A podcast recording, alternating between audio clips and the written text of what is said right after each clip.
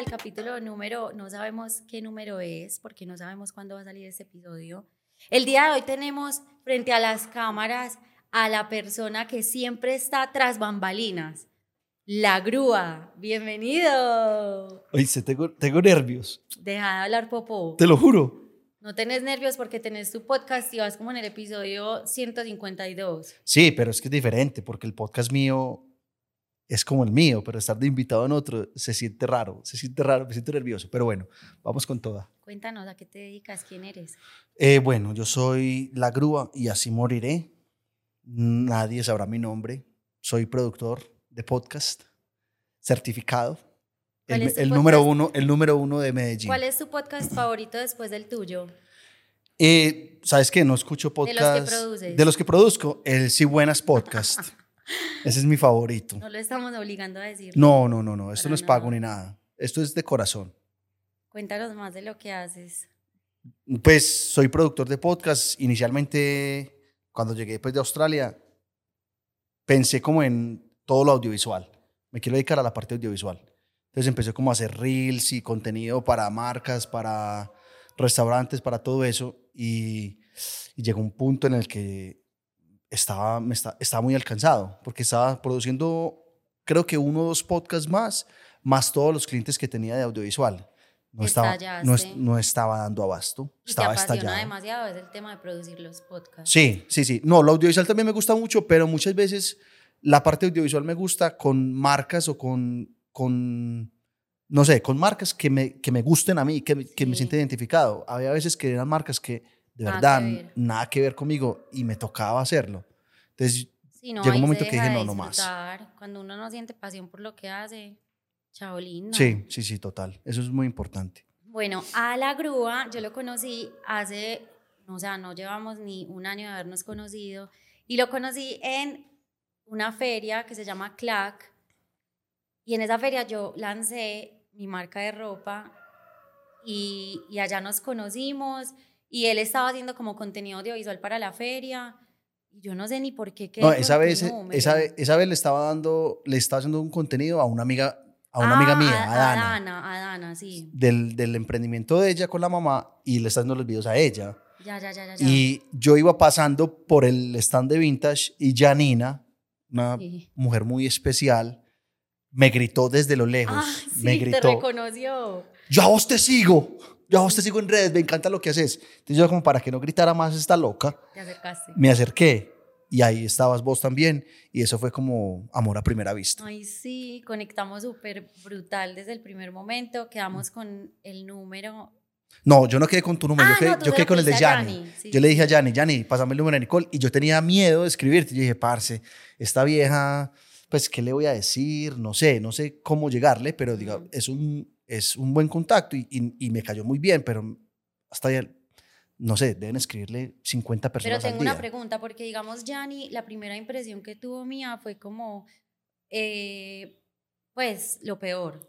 Como esta pelada debe ser súper creída, súper mala clase. Y siento que muchas personas tienen esa Sí. percepción de mí. Eh, yo, yo diría que es por, no sé, lo que pasa es que uno en redes ve una cosa y uno inmediatamente asume algo de la persona, ¿cierto? Uno ve una persona que, pues cuando yo te conocí, cuando yo te empecé a seguir, tú estabas con, con José y, y quizá uno juzga sin, sin conocer a la persona. Entonces, decía, no, esta pelada debe ser súper creída, porque yo pensaba, yo dije, esta pelada debe ser súper creída. Y de hecho, cuando yo te vi, yo dije, yo esta pelada la he visto en algún lado, pero no me acuerdo en dónde. Y yo le dije a Dana, le dije, Dana, Dana, ¿quién es ella? Yo, la- yo creo que yo la conozco. Y Dana me dijo, ella es Nicole Romero, ella fue la que trabajó con José. Y yo, ah, claro. Y, y yo decía, esta mona es un bebé. Cuando tú estabas trabajando con José, yo decía, marica, esta mona es un bebé. Yo le decía a los amigos míos, yo decía, marica, que... Y ya después uno se da cuenta y Y no es tan bebé. ¿Qué vas a decir? que sí. Gracias. Bueno, entonces nos conocimos y, y yo no sé cómo por qué nos reunimos. Parce, mi memoria es pésima. ¿Por qué nos reunimos como. Era para hacer contenido para Vintage. Sí, sí, sí. Era para hacer contenido para Íbamos como a Vintage. cuadrar un contenido para Vintage, pero ese, en esa reunión nació el podcast. Sí. En esa reunión nació la primera conversación. Porque yo ya, yo dije, tengo que empezar a enfocar todo lo mío al podcast, a la producción. Y yo le estaba produciendo el podcast a otra persona acá de Medellín, como en canje. Y yo dije, voy a dejar de hacer el canje con esta persona y le voy a ofrecer el canje a Nicole. Y pues claramente también lo de Vintage, que hicimos, esto, esto es verdad, hicimos un, una ida fabricato. Grabé 50 o 60 gigas de video Me acabo de acordar. que nunca salieron. Y le hici- hicimos unas tomas brutales, Ay, no, pero eso todavía existe. Hay que hacerlo. ¿O no existe? no sé, Ay, grúa. yo no sé. Yo le escribí a Nicole muchas veces y sí, sí, sí y no. Y nunca pasó. Pero como que de ahí, como que la relación se fue como afianzando mucho más. Y yo le dije, yo- a mí me gusta mucho empujar a la gente a que haga las cosas. Yo dije, no le pongamos más peros a esto, arranquemos el podcast. Y ya Nico empezó, pues tú empezaste como con logo y todo eso, pues con las Sí. indicaciones que yo te di. No fue muy loco porque yo ya había pensado mucho en crear el podcast, pero como que no se lo había contado a nadie porque sí estaba haciendo como ese ejercicio de empezar a hacer cosas mías sin tener que pasar como por el filtro de las 20 mil personas a las que yo le preguntaba si debía o no hacerlo. Sí. Entonces cuando la grúa me dijo como que, vea, vos no te gustaría hacer un podcast, como que te veo demasiado en eso. Y yo le dije, grúa, vos no me vas a creer. O sea, lo tengo acá, metido en la cabeza. Y me dijo, hagámoslo. Y yo, pero yo de qué voy a hablar? Y me dijo, ¿de qué no vas a hablar? Vos tenés demasiado para entregar. Y yo le dije, bueno, ¿cuánto vale? Y me dijo, no, empecemos a trabajarle. Yo sé que eso va a ser un proyecto grande. Y yo le dije, yo no quiero que esto sea como de bacán, ¿qué te puedo aportar yo a vos? Y él me dijo, Nico, mi sueño es literal dedicarme a la producción de podcast. Y ahí voy, ahí voy. Entonces yo dije, listo, yo me comprometo a hacerlo todo lo posible para que te lleguen muchas personas de mi lado. Y ya han llegado varias personas de, de este demasiadas, demasiadas, demasiadas. O sea, es... es y, y no solamente eso, sino que, por ejemplo, cuando, y te lo decía yo ahorita, cuando yo doy asesorías, mucha gente se basa en tu podcast para como un referente de, de a qué se quieren parecer. Yo les digo a ellos, no hagan como control C, control V, no Ujú. hagan exactamente lo que hace Nicole, pero eh, pueden como replicar ciertas cosas con la esencia propia de cada persona Claro, cada persona pero siempre es, eres tú como referente. Entonces, como que cuando nació ese proyecto, también nacieron muchas cosas indirectamente para mi empresa. Y yo creo que ese es uno de los motivos por los cuales no he dejado de hacer el los podcasts contigo. Es porque se ha visto, el beneficio ha sido mutuo Total. y esa es como la forma en la que tú me estás pagando a mí. Voy a llorar. No, me parece demasiado bonito, la verdad. Porque yo a veces cuando terminamos los episodios, yo, Grúa, te lo juro, te lo juro que yo te voy a pagar demasiado. Y, me- y él me dice, ¿vos me estás pagando? Ya me estás pagando hace rato. Y eso a mí me hace sentir súper feliz porque cada día estás más cerca de, de, de ser mucho más grande porque ya sos demasiado teso en lo que haces y ya tenés personas demasiado tesas haciendo podcast con vos. Sí, eh, yo creo que es- eso es un- el fruto pues de un trabajo y la gente, yo, la gente cree que o quiere que todo sea inmediato. Y eso es, y eso es No. hay que entender un poquitico el proceso y, y respetarlo. Nadie puede arrancar en, en la cima de una sin tener unas bases iniciales. Y hay que ser muy constante. Es, parce, yo diría que eso es de las cosas más importantes. Creer en uno mismo es el primer paso y ser constante es, es otra. Yo, yo diría que otra muy importante también es el, las personas con las que uno se rodea, porque todo eso se pega. 100%, 100%. Entonces, eh, pero al, al final es, es el fruto del, del sacrificio, del trabajo. Mucha gente, no sé, o sea, yo me quedo hasta las 12, 1 de la mañana editando episodios y nadie ve eso. Yo diría que todo el mundo ve la, la vida perfecta en Instagram. Yo sí lo veo. Pero sí, Nicole es testigo, pues, porque yo a las 12 de la noche le escribo, mírame lo que estoy haciendo. Pero, pero es eso, es como el fruto del, del sacrificio y del trabajo. Qué nota, qué trabajo la pasión. Tan, tan brutal el tuyo, porque siento que la grúa no es de las personas que llega a grabar con uno y le da play y se desentiende. La grúa ha llorado. El pasado lloré. Sí. En el de Manuela El de lloré. Manu es denso. Bueno, yo invité a la grúa hoy porque quiero como que nos cuente como cuál ha sido el proceso para llegar a lo que llegó hoy. Y me parecía muy bonito hablar de, de un momento de su vida en el que pues también nació su podcast, que no sé si lo hemos dicho, él tiene un podcast con Aleja, que es su novia futura esposa, que se Sí. llama Aleja y la grúa, es una cosa, yo ni siquiera sé cómo explicar ese podcast.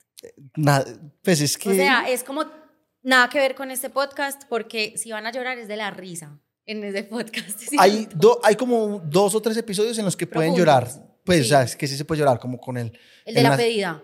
el de la pilla de mano, Sí. el del nacimiento de Benji. eh, esos específicos, pues, pero porque son como más profundos. Sí. Pero nosotros hablamos temas muy banales, pues, muy cotidianos. Y es muy bacano porque en, en el- los episodios ellos intentan, bueno, intentan no porque lo logran como tener a la gente en los episodios. Entonces antes de grabar los episodios ellos como que hacen ese, esa interacción con las personas que los oyen y los ven. Y durante los episodios hablan sobre eso que la gente quiere, quiere escuchar. Entonces, bueno, Grúa, contá, vos te fuiste para Australia, ¿en qué momento de tu vida? Yo me fui para Australia en el 2012. Eh, parce, fue el momento, yo creo que tenía que ser. Yo desde que estaba pequeñito, yo decía que mi destino estaba en otro lugar. Siempre, desde que estaba muy niño, yo sentía que yo quería conocer el mundo. Y, y mm, en cierta parte me arrepiento de no haberme ido antes. Yo me fui cuando tenía 24 años. Me fui para Australia. Yo aterricé en Melbourne y yo dije, esta es mi ciudad. O sea, yo sentí algo, no es como la gente que tiene miedo. No, yo sabía que yo me iba a quedar por mucho tiempo ahí. Yo toqué ese país y yo dije, acá, aquí fue. ¿Pero qué fue lo que te movió a irte de acá? Estaba muy, estaba muy perdido, estaba muy perdido emocionalmente, estaba muy perdido en el estudio. Empecé en muchas universidades, me presenté a la Fuerza Aérea, como que fue muchas cosas que pasaron que detonaron que yo me fuera. Yo estaba, yo llegué a un punto en el que yo estaba trabajando en un bar los fines de semana y con lo que me hacía o lo, me- lo que me daba para hacer, pagaba el semestre la- de la universidad. Pero estaba estudiando lo que no quería. Me gustaba mucho, a mí me gustaban mucho las matemáticas y todo, la física, la química, pero no sentía que lo que estuviera estudiando llenaba mis expectativas. Mm. Yo decía, en ese momento yo dije, siento algo, siento algo que tengo que cambiar. Y ahí fue donde yo decidí, yo dije, bueno, me voy para Inglaterra, inicialmente. Yo me quería ir para Inglaterra. Fui a una agencia sin decirle a nadie, fui a una agencia y le dije a la pelada, mira, ve, yo me quiero ir para Inglaterra, no sé qué, porque a mí me gusta mucho el fútbol, el tenis y la Fórmula 1. Y en Inglaterra están los tres. La pelada me dijo, eh, no, váyase para Australia. El pago en Inglaterra es malísimo. Yo, Australia, eso es lejísimos. Pero allá está la Fórmula 1 y el tenis. Yo le dije, la única ciudad a la que yo iría sería Melbourne. La pelada me dijo, listo, no sé qué, me mandó todos los papeles. Fui a hablar con mis papás y les dije, vea, me voy para Australia. Mi mamá vio la decisión que yo tenía en mi cara y me dijo, se puso a llorar y me dijo, hágale, nosotros le apoyamos con todo. Y en cuestión de seis meses ya estaba aterrizando en Solo, Melbourne. te fuiste solo. Me fui solo. O sea, no conocía a nadie. A nadie. Llegué a la casa de un man de Medellín que era un conocido de Guatapé y llegué a la casa de ellos. Y desde ahí ya todo fue... O sea, yo era feliz ¿Qué hacías? de todo. Yo llegué, yo llegué a Australia, yo me demoré un mes para conseguir un trabajo estable, pero en ese mes yo probé absolutamente todo. Yo limpié en un estadio, yo limpié en un colegio. O sea, fue, digamos, lo que normalmente uno se va a hacer allá a Australia. ¿Tú crees que la gente romantiza demasiado esas idas de la gente del país? Sí, ¿Cierto que sí? sí, yo, yo creo que le ponen mucho moño. Sí. O sea, parce, si se quiere ir, esto es lo que yo le digo a toda la gente, parce, me quiero ir para Australia. Yo les digo, No no, la piensen dos veces. Es increíble. Y la vuelta es que en Australia, con cualquier trabajo que tú tengas, te puedes dar una vida muy buena, muy buena. Yo no sé que, si se vaya a escuchar mal o no, pero yo desde que me fui, yo dije, yo no voy a limpiar, no quiero limpiar. Yo trabajaba en bares y en restaurantes aquí en, Gua- en, en Colombia. Yo dije, puedo hacer lo mismo allá. Claro. Y al mes conseguí un trabajo en un restaurante que era en, en ese momento, no sé si ahorita, es como el segundo o el tercer mejor restaurante de carnes de Australia. Y llegué a trabajar en el bar, pero yo no hablaba nada de inglés. ¿Cómo así? ¿Te fuiste sin saber inglés? Yo supuestamente hablaba inglés, pero en el, restaura- en, el, en el aeropuerto de Nueva Zelanda ni siquiera había llegado a Australia, me di cuenta que no hablaba inglés. Pero no pude ni siquiera pedir una hamburguesa en McDonald's. No fui ¿No te capaz. cuando te diste cuenta que no tenías cagué. inglés? Claro. O sea, me cagué. Yo dije, parce, ¿qué voy a hacer? O sea, yo no hablaba nada de inglés y yo entré a trabajar en ese restaurante donde nadie hablaba español. Entonces era, y yo decía, yo necesito este trabajo. Y el trabajo era muy bueno. Yo pasaba muy bueno. O sea, yo necesito este trabajo. Y ahí conocí a mi mejor amigo, que se llama John. John es, in- es de Inglaterra. Es una mezcolanza de nacionalidades. Pero él me dijo, listo, vea, vamos a hacer una cosa. Todo lo que usted aprenda en, en la escuela donde está estudiando inglés, lo practicamos acá en el bar. Que trabajamos en, un- en el bar, él y yo. Entonces yo me- él me decía, usted me enseña mi español y yo le enseño a usted inglés. Y en dos meses estaba Increíble. ya listo. Ya estaba hablando inglés perfecto. ¿Siempre trabajaste ahí? Trabajé en ese restaurante por ahí unos siete años. ¿Cómo así? ¿Cuánto tiempo estuviste en Australia? Yo estuve en Australia 10 años. Grúa, yo, pues te juro que yo tenía en mi mente que habías estado como un año. Yo, tra- yo viví en Australia 10 años. Yo llegué el año pasado. Bueno, ¿en qué momento llega Aleja a tu vida? Porque fue en Australia, ¿cierto? Sí, sí, Aleja, Aleja y yo nos conocimos en Australia. Ella vivía con una, con una amiga mía acá de Medellín, que en estos momentos esa amiga es la novia de mi mejor amigo No y llevan creo. 55 años. Em, y ellas fueron a una carrera de la Fórmula 1. Y la amiga mía puso unas fotos en Facebook en la carrera y puso unas fotos con Aleja. Y yo dije, ¿Quién es ese bebé? ¿Quién es este, quién es este bebé? ¿Quién es este bebé? Aleja cuando está escuchando este episodio se va a dar cuenta. Se va a cagar de la risa. Porque siempre cuento lo mismo. Yo la agregué al, al, Facebook. al Facebook, la agregué y le escribí como, ¿vos quién sos? y ella me dijo, deja de ser tan pato, vos sos la grúa, el amigo de Catalina. Y yo le dije, ay, sí, perdón, es que no sabía cómo romper el hielo.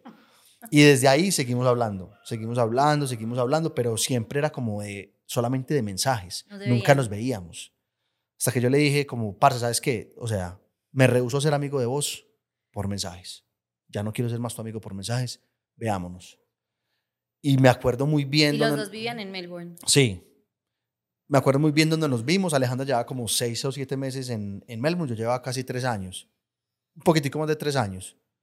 Y yo estaba, eh, venía pues de una tusa. Entonces como que yo estaba literal, parce. Cuando uno está entusado, uno es a lo que, a lo que se mueva. Eso es todos contra todos. Prácticamente. Pero ya cuando nos vimos con Aleja, eso fue como un clic. Cuando nos la primera vez, como que nos caímos muy bien, no sé qué. Yo dije, listo, vamos a, a seguir saliendo. Seguimos saliendo normal. Y aquí vamos. Listo. Antes de que fuera Aleja y la Grúa podcast, solo era la Grúa, El podcast de la grúa. el podcast de la Grúa. Sí. ¿En qué momento decidiste empezar el podcast y por qué? Pues si te apasionaba tanto todo ese tema como de matemáticas, química, tan, tan, tan, me contabas ahora que te gustaba mucho el tema de radio, pero ¿qué te llevó a hacer el podcast? Te- ¿Tenías como algún podcast que vos dijeras, parce, quiero empezar un podcast por ese podcast o por qué? Yo escuchaba el podcast de Joe Rogan en ese tiempo, pero nunca como que la pasión, el podcast mío nació en todos mis años que estuve en Colombia, escuchando el huevo matutino de Veracruz Ya me acordé. en, cuando, cuando iba para la universidad. Ese era mi plan. Y yo me soñaba, yo me soñaba porque Veracruz era una, es, fue una emisora que marcó nuestra generación. Entonces eso, eso era sagrado, el huevo matutino o el correo de la noche que era en la noche. Entonces yo decía, parce, yo quiero, yo quiero trabajar en radio, yo quiero trabajar en radio. Pues me gustaba mucho esa parte, como la radio, como hablar. Y, y, y siempre tuve como ese llamado, esa pasión. Pero dije, pues no sé, como que lo puse de lado. Cuando, cuando yo llegué a Australia, pues ya estaba con Aleja, de hecho, cuando empecé el podcast, yo dije, un podcast es, haga de cuenta, como una sección de radio. Pues es una sección de radio en la que vos hablas con, de, de un tema en específico. Voy a hacer, voy a hacer un podcast. Entonces, yo soy muy apasionado. Cuando a mí algo me apasiona, parce, yo me meto all-in. All-in. Y yo investigo y veo tutoriales sobre tutoriales, todo. Entonces empecé a investigar y me compré un microfonito de 50 dólares. Así en, en la mesa del comedor, con el computador y arranqué. Sin video. Sin video. Hice 29 episodios en audio. Pero dije, no voy a parar. No voy a parar. Ya. Empecé el primer episodio, no voy a parar. Y desde ahí ya, llevo, ya llevamos... El podcast pues ha tenido una, un cambio impresionante. ¿En qué momento empieza Aleja a entrar al podcast? Aleja es un relleno. Aleja empezó como un relleno. porque yo hice un episodio con un parcero. Yo inicialmente quería hacer como episodios como mostrando casos de colombianos o de latinos en Australia que fueran exitosos o que inspiraran a la gente. Y voy a empezar a entrevistar gente así. Y en uno de esos episodios hice el episodio con un amigo. Y el man me dijo, no, parce, eh, ese episodio no me gustó, no lo subas. Yo como, ay, parce, me quedé sin episodio para esta semana. Aleja, venga. Aleja, amor, ven, hagamos un episodio, no sé qué. Ay, pero ¿de qué hablo? De cualquier cosa hablamos. Y creo que el primer episodio fue el de colombianitis. Si no estoy mal. Bueno, como cosas que extraña uno de Colombia estando fuera.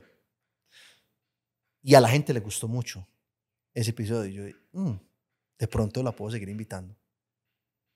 Ya después de eso, de- le dije a Aleja, amor, hagamos otro. Y cuando hicimos otro, eh, me di cuenta otra vez que a la gente le gustó. Yo dije, no, ya, ¿sabes qué? Vas, vas de titular. vas de titular. Y ya, ahí ya, después de eso ya no nos volvimos a separar. No han parado. No hemos parado. Llevamos 123 episodios.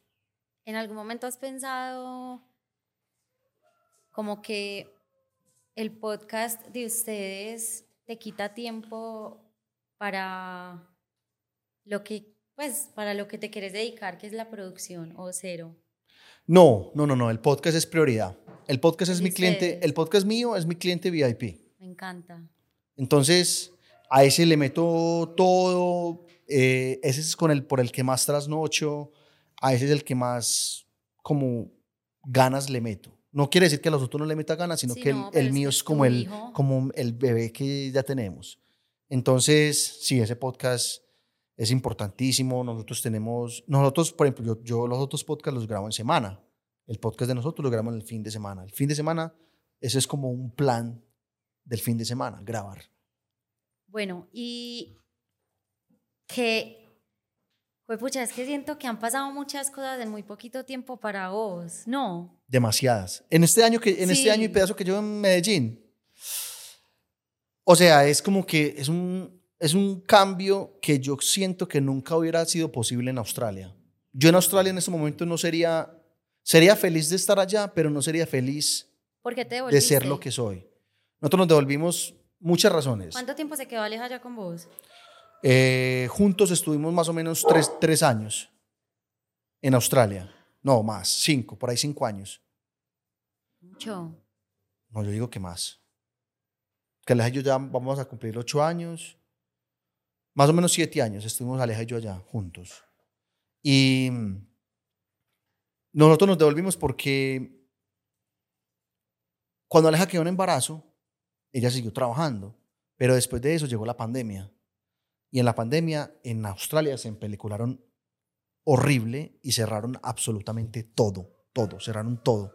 Entonces los dos nos quedamos sin trabajo, pero había una cosa que llama el superannuation, que es como la jubilación, por decirlo así. Cuando uno, pues allá como cuando uno es, es legal en los trabajos, eh, ellos le pagan a uno todo eso. Entonces yo tenía de siete años, tenía muchísima plata ahí y nos dejaron retirar 10 mil dólares a cada uno. Entonces con eso sobrevivimos como en- pagando renta, mercado, esto y lo otro, pero esos eran los ahorros que nosotros supuestamente íbamos a traer para acá Ay, y se nos fueron.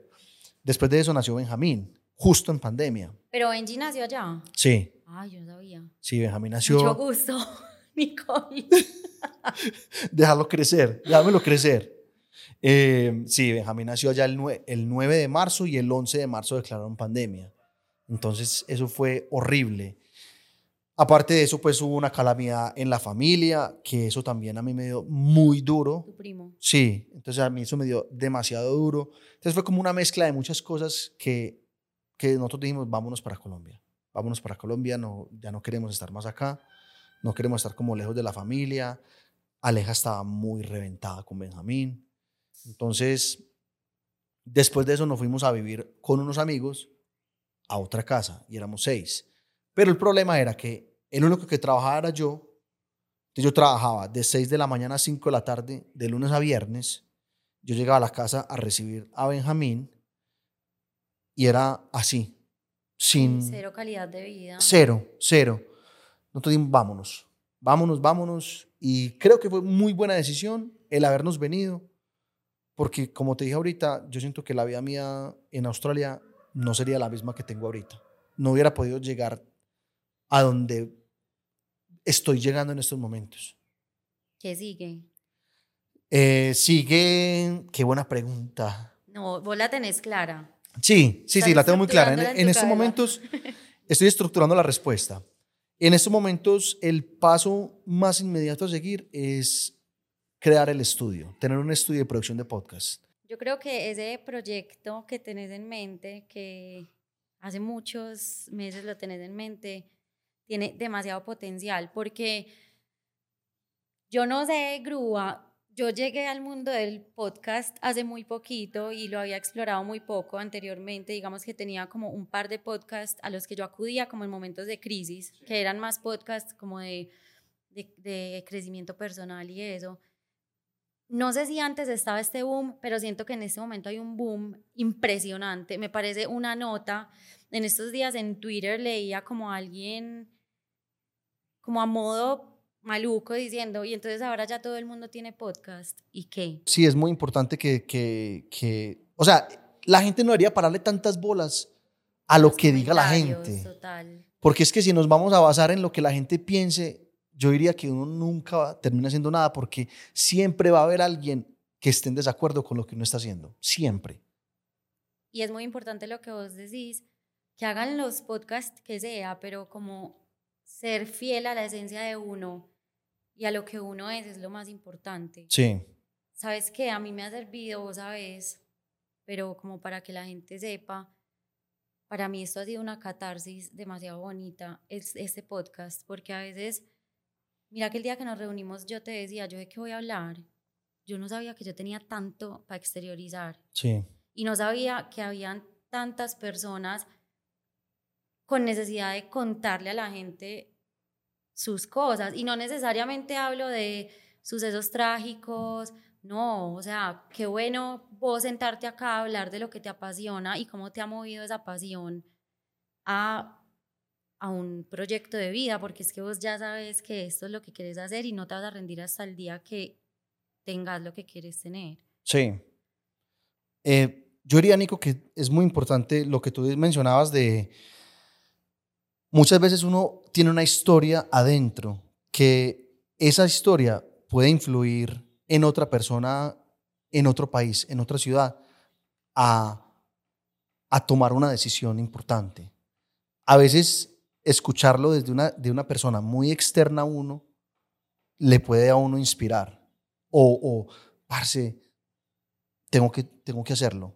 Y tu podcast me ayudó, ¿cierto? Entonces, eh, recibir esos mensajes de las personas es, es demasiado gratificante. Yo diría que eso es, ese es- para mí es el objetivo del podcast, que la gente me diga, parce, me sacaste una sonrisa, eh, estaba pasando por un momento muy difícil y tu podcast me ayudó demasiado. Eso para mí ya es, es todo. el simple hecho de vos saber que una persona tuvo un mal día en el trabajo, en, porque sí, y que se regaló esa media hora para verlo o escucharlo a uno. Y aparte de sacar ese momento para escucharlo a uno, saca el momento de escribirle a uno. Ya, Ya, ya, ya, ya goleaste. O sea, ya, yo no tengo que, o sea, una persona a la que uno le llega hace que el podcast valga la pena. Sí, eso, eso es muy importante. Es- Rubilla, eso es hermoso. que quiero que le des un mensaje a las personas como en dos sentidos. El primero, siento que muchas personas a veces le temen a dejar lo que tienen acá e irse a no sé qué va a pasar, porque puede que llegues y digas, parce, me hubiera quedado, pero bueno, lo intenté. Primero me gustaría que le dieras un mensaje a esas personas que no se atreven o que están en esa en ese momento de tomar una decisión o que lo han pensado. Y segundo, eh, no sé si, si quieres como ofrecer los servicios de, de la producción de podcast en este momento como para las personas que hay en Medellín, que no están en Medellín, de pronto las asesorías, que me parece una nota lo que estás haciendo. Bueno, en cuanto al primero, yo diría que ese miedo, ese miedo tienen que usarlo a su favor. También, para saber que la pueden romper muy duro. Otra cosa que hay que tener en cuenta es que eso no es para todo el mundo, definitivamente.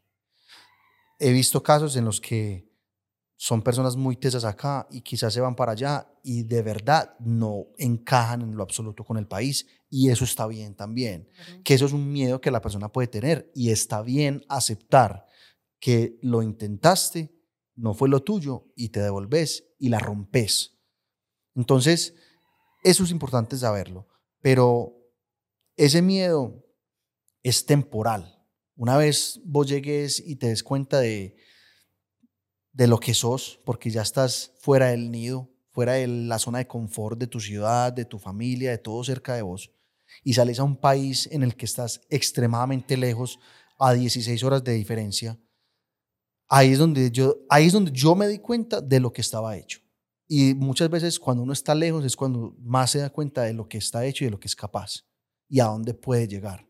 Que quizá en, el, en la zona de confort en la que estaba en Colombia no hubiera salido tan fácil como lo hizo cuando estaba afuera. Entonces, eh, ese miedo es normal sentirlo, pero es bueno afrontarlo de lleno y, y tal vez derrotarlo. Y, y si están pensando en irse, de verdad, háganlo. Y si están pensando en irse para Australia, mejor aún, porque es un país La traga. yo todavía estoy muy entusado, pero es un país hermoso, es un país hermoso, para mí es mi segundo hogar, es como, es, es- despierta muchas cosas en mí, entonces, de verdad que se lo aconsejo a todos, a todos. En la producción de podcast, pues no, claramente a la orden, Nicole, eh, sin- pues me pueden contactar en La Grúa, así me encuentran en redes. Y pues no, podcast en video, audio, asesorías, pregunte por lo que no vea. La cuña, obvio. Sí, sí, total. Era necesaria. Sí, sí. Porque yo siempre, pues pucha, yo creo que yo en todos los episodios hablo de vos. Sí, Pues es como que, entonces la grúa me regañó. Ya lo vieron, ya lo conocieron. este yo soy muy regañón. Yo soy muy regañón, pero porque cuando yo veo potencial en las personas, trato de que le metan pasión a la vuelta. Y yo soy una persona que necesita que la regañen para Sí. Hacer las cosas. Yo le dije a. Nicole, donde usted no se ponga las pilas con este podcast, yo no le vuelvo a hacer el Ah, podcast. sí, me amenazó.